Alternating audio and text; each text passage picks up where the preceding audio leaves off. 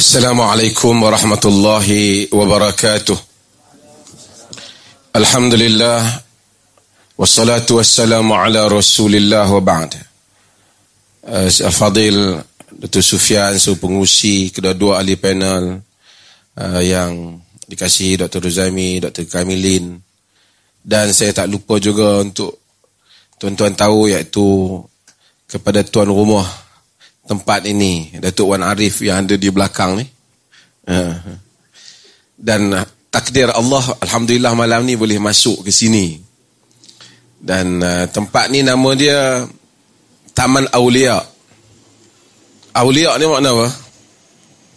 Ya? Aulia ni jamak kepada wali. Yang ni taman wali-wali. Mudah-mudahan tuan-tuan semua ni wali-wali lah. InsyaAllah. Yang mari pada malam ni. Tadi kita solat di... Sebelum tu saya nak cerita. Mungkin heran macam mana kami tiga-tiga orang terlepas ke Kelantan ni. Ada orang susah hati tidur tiga hari tak tak apa nak lena ni. Kami sebenarnya tadi ada orang salam saya dia tanya baru sampai hari ni ke tapi sebenarnya saya ingat sebahagian tahu saya baru saja dua hari lepas memberikan kuliah di Masjid Pulau Melaka Masjid Tok Guru. Ini saya dah banyak hari dah lah di sini. Kami mesyuarat jawatan kuasa fatwa negeri Perlis di taman ini. Jadi mesyuarat kami mula pada hari ini. Jadi kami buat keputusan pun dah lewat untuk berforum di masjid yang cantik tadi. Masjid ni pun Alhamdulillah syukur Datuk Wan antara merupakan orang yang menyumbang kepadanya. Cuma saya nak cerita satu perkara. Sehari tuan-tuan tak tahu tuan-tuan pergi, tak, pergi semayang masjid tu balik ke tak? Tapi masjid tu boleh melawat lah kan? Di hadapan masjid tu ada pintu. Pintu ni Datuk Wan dia beli di di Maghribi. Belikan tempat uh, barang-barang antik ni. Pintu tu warna biru tu, hai warna biru. Daripada Maghribi, bawa terbang daripada sana mari ke letak di kampung ni. Dia tulis nama Al-Qaid Al-Azim Al-Sultan Al-Amir kot saya ingat. Tapi Al-Mu'tasim Billah. Khalifah Mu'tasim Billah. Maksudnya patutnya pintu tu zaman Baghdad.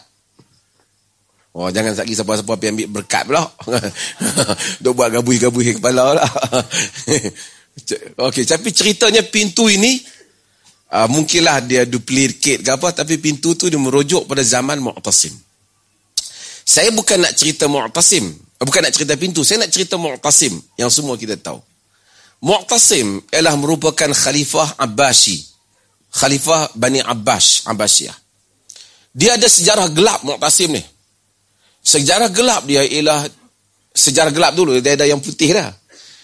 Kesalahan Mu'tasim yang menyebabkan nama dia direkod oleh sejarah ialah dia telah memukul Imam Ahmad bin Hanbal.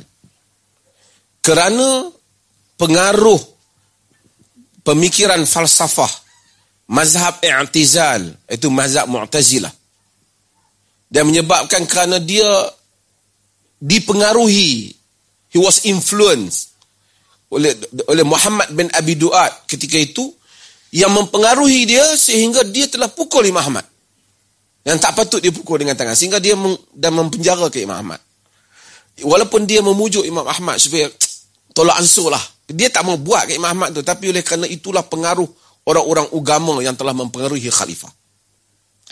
Tetapi Mu'tasim dikenang disebabkan satu peristiwa yang penting. Di zaman Mu'tasim kerajaan orang Islam tidaklah ada masalah sedikit. Tetapi yang menyebabkan dia dikenang kerana dia telah menakluk satu negeri yang bernama Amuriyah. Amuriyah ialah satu negeri eh, yang asalnya bukan di dalam wilayah Mu'tasim tetapi dia telah ketika Mu'tasim sedang duduk di istananya dia telah dibawa berita satu berita telah dibawa kepadanya seorang perempuan muslimah telah diganggu di negeri Amuriyah dan wanita yang diganggu itu ditangkap dan sebahagian riwayat ahli sejarah dia sebut dengan satu perkataan yang terkenal dalam sejarah Wah, mu'tasimah. Ni siapa mengaji Arab, dia belajarlah tentang muda ada minta pertolongan ini kan. Wahai mu'tasim, maksudnya wahai mu'tasim, selamatkan aku. Mu'tasim di Baghdad, jauh daripada Amuriyah. Tak ada siapa yang zaman tu tak ada CNN, tak ada berita-berita dunia tak ada. Kebetulan ada seorang Muslim yang melihat bagaimana wanita itu ditahan.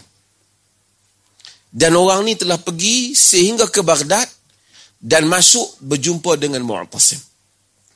Dan memberitahu Mu'tasim bahawasanya dia melihat seorang perempuan di negeri Amuriyah yang telah ditawan oleh orang kafir. Sebahagian ahli sejarah menyebut Mu'tasim berdiri. Mu'tasim kata, Labbaiki ya ummah. Ya wahai ibu. Ya wahai ibu sayalah Mu'tasim yang ibu panggil. Maka Mu'tasim menulis satu surat min Abdullah Mu'tasim Amirul Mukminin ila Kalbir Rum. Daripada hamba Allah Mu'tasim Amirul Mukminin kepada anjing Rum. Bila suratku ini sampai kepada engkau, hendaklah kau membebaskan wanita itu. Wa illa sa'ujarridanna laka jaishi awwaluha 'indaka wa akhiruha 'indi jika tidak aku akan menghantar keseluruhan tenteraku kepala tentera itu sampai di negerimu ekor tentera itu berada di tanganku maksudnya aku kerahkan semua maka tukang-tukang tilik telah kata pada Mu'tasim musim ini menurut ahli kaji bintang Ni geng khurafat ni ada. Kan? Ahli kaji bintang tak sesuai berperang. Muqtasim tak dengar lah kata mereka tu. Dan dia telah melancarkan peperangan sehingga ditawan negeri Amuriyah disebabkan kerana seorang perempuan Islam yang dihina.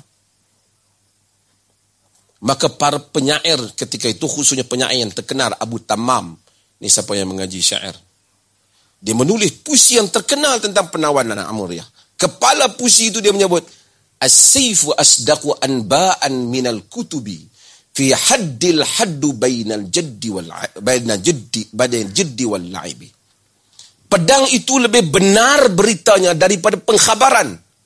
Pada ketajamannya ada pemutus antara yang benar dan yang yang main-main dan yang sungguh-sungguh dan yang bermain-main. Maksudnya pedang akan menentukan. Bukan ramalan-ramalan tukang ramal. Itulah Mu'tasim. Yang walaupun ada kelemahannya. Dikenang oleh sejarah. Kerana sebagai seorang pemerintah Islam. Kerana seorang wanita muslimah. Dia telah menawan negeri Amuriyah. Berapa ramai wanita muslimah yang dirogol dalam dunia Islam hari ini berapa ramai orang Islam yang dibunuh. Tidak ada lagi mu'tasim untuk menyatakan, inilah saya wahai ibu.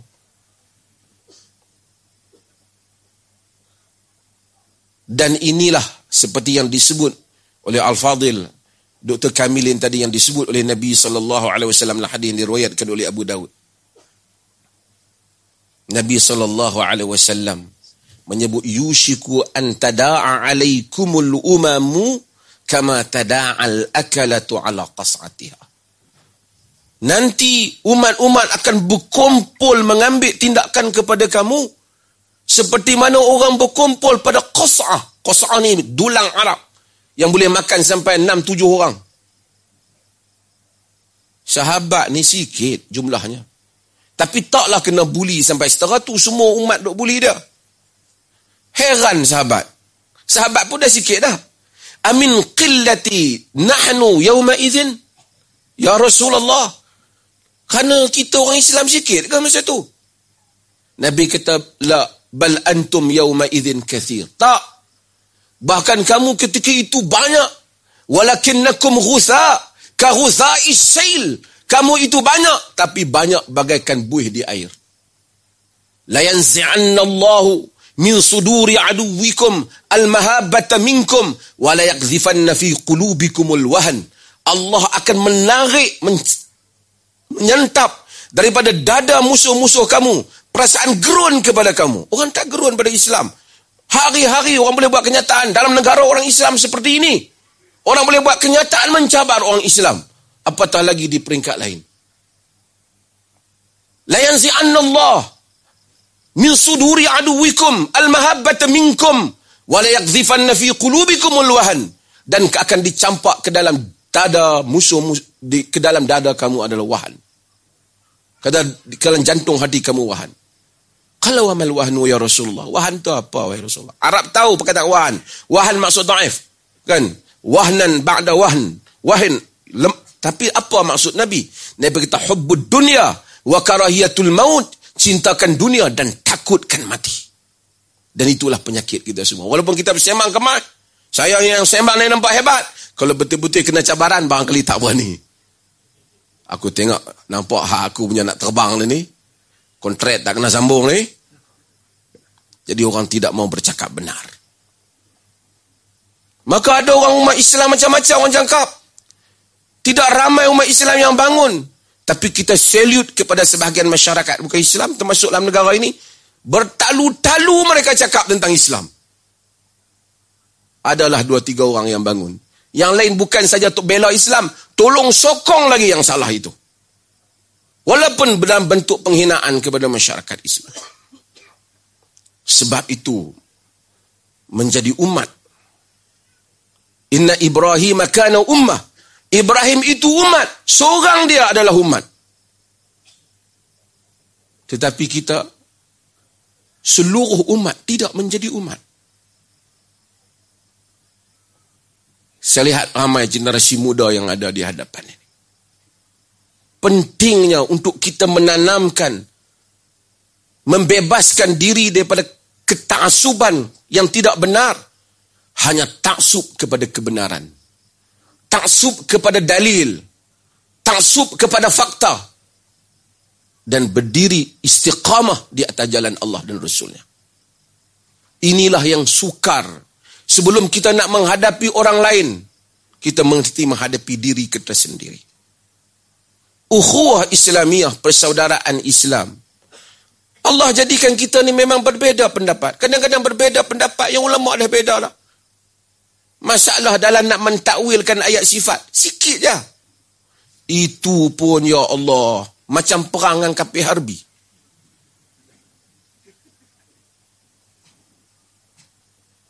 Pandangan. Hatta di dalam perbezaan mazhab. Kau ni kata angkat tangan macam ni. Kau terimalah dia pakai dalil tu. Itu salah satu mazhabnya. Ini salah satu mazhab. Tak boleh. Itu jadi masalah. Tak boleh bersembang dah. Tak boleh bercakap dah. Tak boleh ceramah dah. Oh, lagi banyak. Ini adalah masalah kita nak uruskan diri. Sebab itu, saya berkempen dalam nak menguruskan ni, perbezaan orang Islam ni, kena bagi anak-anak orang Islam ni, kena dengar banyak pandangan sikit. Ha? Orang Kelantan ni banyak tempat pengajian, Alhamdulillah. Kita selalu dengar satu pandangan. Tak apa, kita dengar mazhab syafi'i. Kita kena dengar juga mazhab Hanafi. Dengar juga mazhab Malik. Dengar juga mazhab Hanbali. Supaya jangan kita terkejut. Orang tahu kata jangan terkejut buruk. Kan? Jangan terkejut bila tengok lain tu. Eh, sosak mu ni. Sesat dah nanti dulu.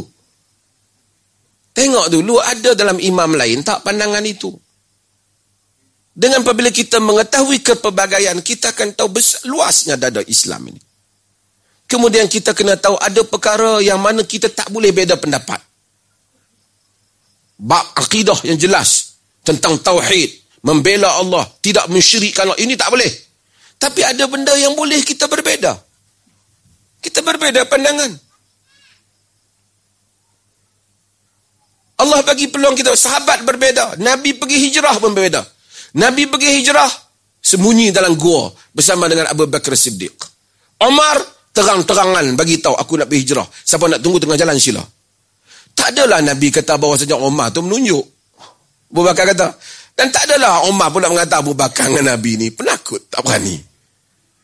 Kerana semua ini adalah setiap orang menjalankan pendekatannya yang berkesan. Yang dia yakin dapat melesaikan masalah. Ini kita umat Islam. Banyak tenaga kita telah habis kerana kita telah bertempur antara satu sama lain. Apabila kita hadapi, saya bukan, sebutlah, boleh sebutlah di Kelantan. Eh? Boleh ya? Ni kempen musim sekarang. Kempen apa sekarang ni? Beli? Ah? Uh, utamakan produk Muslim. Tak ada orang kata boykot. Orang kata utamakan. Kan? Ada orang kempen buy halal first. Utamakan halal. Artinya kalau tak ada halal boleh beli haram ke apa, saya tak pastilah. Kan? Tapi tak apa. Saya ingat dia maksud halal tu halal halal yang ada chop tu lah kan. Husnuzan dengan dia. Tapi kita ada sekarang ni dalam kempen kita pada umat Islam. Ini soal survival umat. Kita nak tolong dia saudara muslim. Antara ada barang bukan muslim, tak salah juga, halal kita boleh beli. Barang saudara kita muslim. Macam mana pun dari sudut hubungan akidah, dia ada hubungan akidah dengan kita. Mungkin dia muslim fasik, tapi dia ada hubungan akidah. Innamal mu'minuna ikhwah. Dia orang mukmin bersaudara. Jadi dalam soal-soal seperti itu, Tengok apabila orang Islam bersatu. Bagaimana? Saya tak nampak. Orang pernah bincang tentang tolonglah beli barang kami pada orang Islam. Hari ini, apabila orang Islam bersatu, membeli barang orang Islam, bukan boykot tapi membeli, mengutamakan barang orang Islam, semua toke-toke besar bercakap. Menunjukkan dengan kesatuan yang terurus, kita boleh berbuat sesuatu. Tapi oleh kerana kita selama ni nak saya nak khilah dengan dia, macam mana dia semayang gedik jari kau tak gedik. Kan dia oh kacau lah. Kan? Ha? Kita nak bincang hal-hal seperti itu. Sebab itu saya menyeru pada musim ini. Ambil semangat dalam surah Al-Ma'idah. Azillatin alal mu'minin. A'izzatin alal kafirin. Rendah diri dengan orang mukmin. Tunjukkan izzah kepada orang yang menentang Islam. Ini semangat kita. Kita mesti ada perbezaan. Agama pun tak pernah kata mesti sama belaka pendapat kita. Tetapi perbalahan yang menyebabkan pertumpahan darah akan menyebabkan kita menyesal sekalipun para sahabat radhiyallahu anhum ajma'in. Pada hari Ali berperang dengan Aisyah, siapa yang pergi masjid Tok Guru baru ni saya cerita peristiwa itu. Walaupun Ali telah diberi pandangan oleh Abu Musa al-Ash'ari apabila zaman ketegangan. Abu Musa kata Amirul Mu'minin, jangan bawa keluar tentera, nanti bergaduh dengan Aisyah. Ali kita bukan nak pergi bergaduh. Kita nak kawal keadaan, bukan nak perang dengan dia. Tapi Abu Musa kata, Nabi kata, Satakunu fitan. Al-qa'idu fihi khairun minal qa'im. Wal-qa'ibu wal-qa'imu khairun minal mashi. Wal-mashi khairun minal sa'i akan berlaku fitnah yang duduk lebih baik daripada yang berdiri. Yang berdiri lebih baik daripada yang berjalan. Yang berjalan lebih baik daripada yang berlari. Maksud yang kurang masuk campur lebih baik. Sebab itu bila bergaduh antara para ulama kata antara Puak Ali dan Puak Muawiyah ataupun Puak Ali dan Puak Asyah yang berperang, siapakah yang lebih benar? Kata mereka yang lebih benar yang tak masuk campur. Yang tak perang. Bila bergaduh parti-parti orang Melayu ni, tak maaf lah kalau ada orang pati kan. Tak apalah ada yang berlaku-berlaku. Tapi saya rasa yang tak fanatik lebih baik. Alhamdulillah zaman sekarang ni nampak dah kurang. Semua tu, semua mencari ruang yang yang yang damai. Dan ini rahmat Allah bila berlaku sesuatu hal. Mudah-mudahan Allah bagi kekuatan pada kita. Tuan-tuan bila tengok mana-mana je unsur nak ajak orang Islam. Ni kau nak pergi dengar dia tu. Dia tu ni ni. Mazhab lain tu. Kita tahu ini. Tanya dia mazhab lain dia macam mana? Dia semayang mengadap ke mana? Ke Washington? Ha? Semayang subuh enam rekat. Kalau dia semayang dengan sama, masih lagi mengadap kiblat kita, salat dengan salat yang sah, walaupun di atas kaul mana-mana imam, di kalangan imam, imam ahli sunnah wal jamaah, dia saudara kita, dia sunni seperti kita. Kalau kita dapat tanamkan hal ini, kita tidak akan berpecah di kalangan umat Islam, kita akan membina ekonomi. Negara ini, dulu, wa'iddu lahum mastata'tum min quwah. Siap menghadapi mereka daripada kekuatan. Quran kata, wa min ribatil khail. Daripada kuda-kuda yang bertambat. Sekarang kuda tak ada. Nak tambat apa? Tapi orang tak takut dengan kuda sekarang. Orang takut dengan apa? Orang takut dengan ekonomi. Yahudi tak sampai berapa juta dalam dunia ni, semua orang takut. Bila orang nak pulau, kata jangan pulau Yahudi. Kau tidak tak boleh main handphone, dia kata. Tak boleh main handphone, demam eh, mudah-mudah mudah. Eh. Tak ada wifi pening, pening kata. Dia jumlah sikit, tapi ekonomi dia kuat. Umat Islam dalam negara ini akan sentiasa dipandang lekeh sehingga kita dapat menguatkan ekonomi kita. Dan ekonomi ini tak dapat dikuatkan Melainkan lillahi ta'ala. Kita tolong sama-sama Muslim di atas dasar ukhuwah Islamiah ini. InsyaAllah. Boleh tak? InsyaAllah. Terima kasih. Saya bagi peluang.